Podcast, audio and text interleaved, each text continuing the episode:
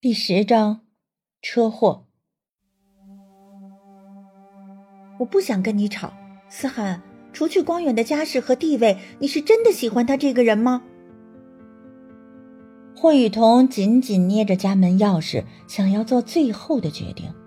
当然，你知道我最喜欢他哪一点吗？不等霍雨桐询问，陆思涵得意洋洋地给出答案。因为他是你最爱的男人。霍雨桐吃了一惊，你什么意思？陆思涵笑了，霍雨桐，你出身名门，从小到大吃穿用度都是最好的，品味自然也是极好的，你的衣服首饰每样拿出来都让人爱不释手，可这些加起来都远远比不上你选男人的眼光。听出陆思涵的言下之意，霍雨桐觉得荒谬，简直不敢相信。你是为了跟我抢才喜欢光远的？陆思涵不满地翻了一下白眼，别说的好像我都妒忌你似的，最起码有一样我唾手可得的东西，对你而言却远在天边。霍雨桐缓缓摇头，心中又是凄凉又是难过，为自己凄凉，替齐光远难过。他们两个人都是陆思涵贪婪嫉妒的牺牲品。你手里拿的是什么？陆思涵留意到霍雨桐紧攥的拳头，下意识上前一步，作势要抢。霍雨桐用力地把钥匙丢进壶里，面无表情。没什么。在这一刻，他后悔了。陆思涵就是个疯子，他不能把心爱的齐光远让给这样一个女人。之前的那些话就当我没说过。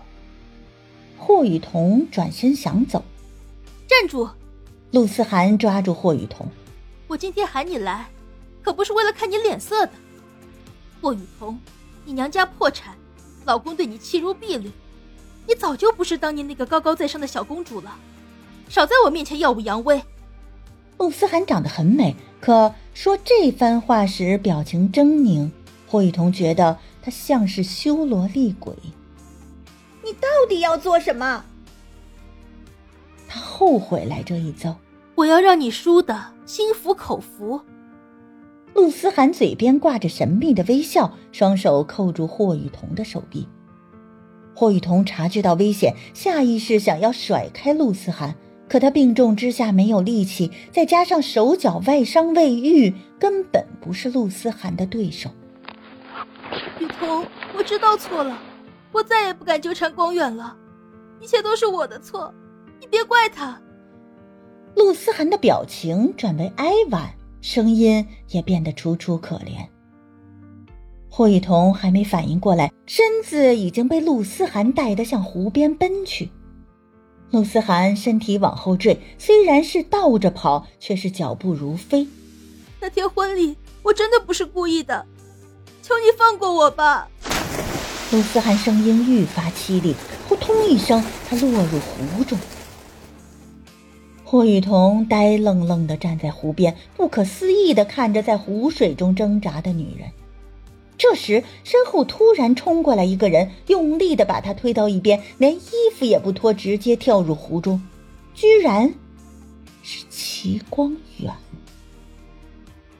眼睁睁地看着齐光远把陆思涵拖上岸，霍雨桐结结巴巴地解释道：“不是我没推他。”这齐光远脸色铁青，他苦涩地一笑：“你不会信的。”历史总是惊人的相似，相同的伎俩，陆思涵几年前已经用过一次，怪只怪自己不吸取教训。你们快送他去医院。齐光远把陆思涵交给手下人后，转身死死地盯着霍雨桐。从齐光远的目光中，霍雨桐感受到一股杀意，他连连后退。真跟我没关系，是陆思涵陷害我。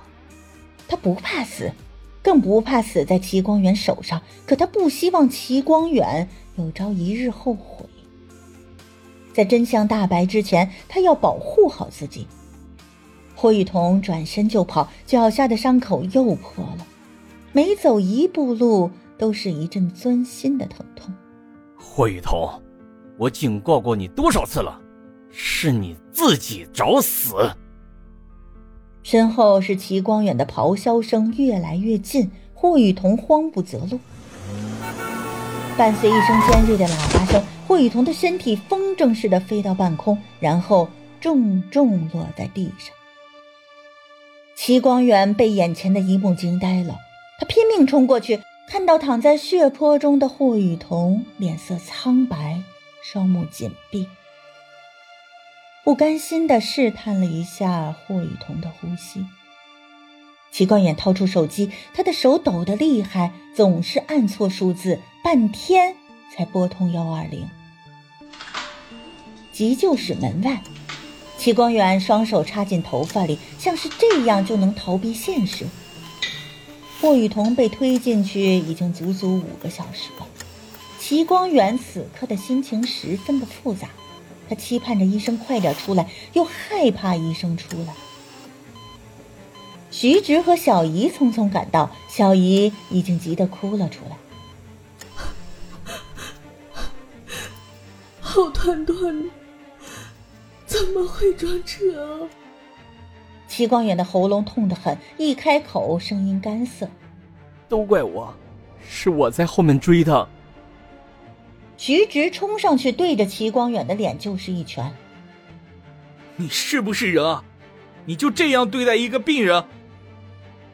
齐光远满脸的悔恨。雨桐的身子虚，我确实不该逼他。我姐她何止是身子虚，她患了绝症。你这个混蛋！徐直尖锐的声音划破走廊。有护士出来严厉提醒：“这里是医院，请安静些。”齐光远的脑子嗡嗡作响，完全听不见护士的话。他一把拉住徐直：“你说什么？绝症？你说雨桐得了绝症？”徐直哭出声来。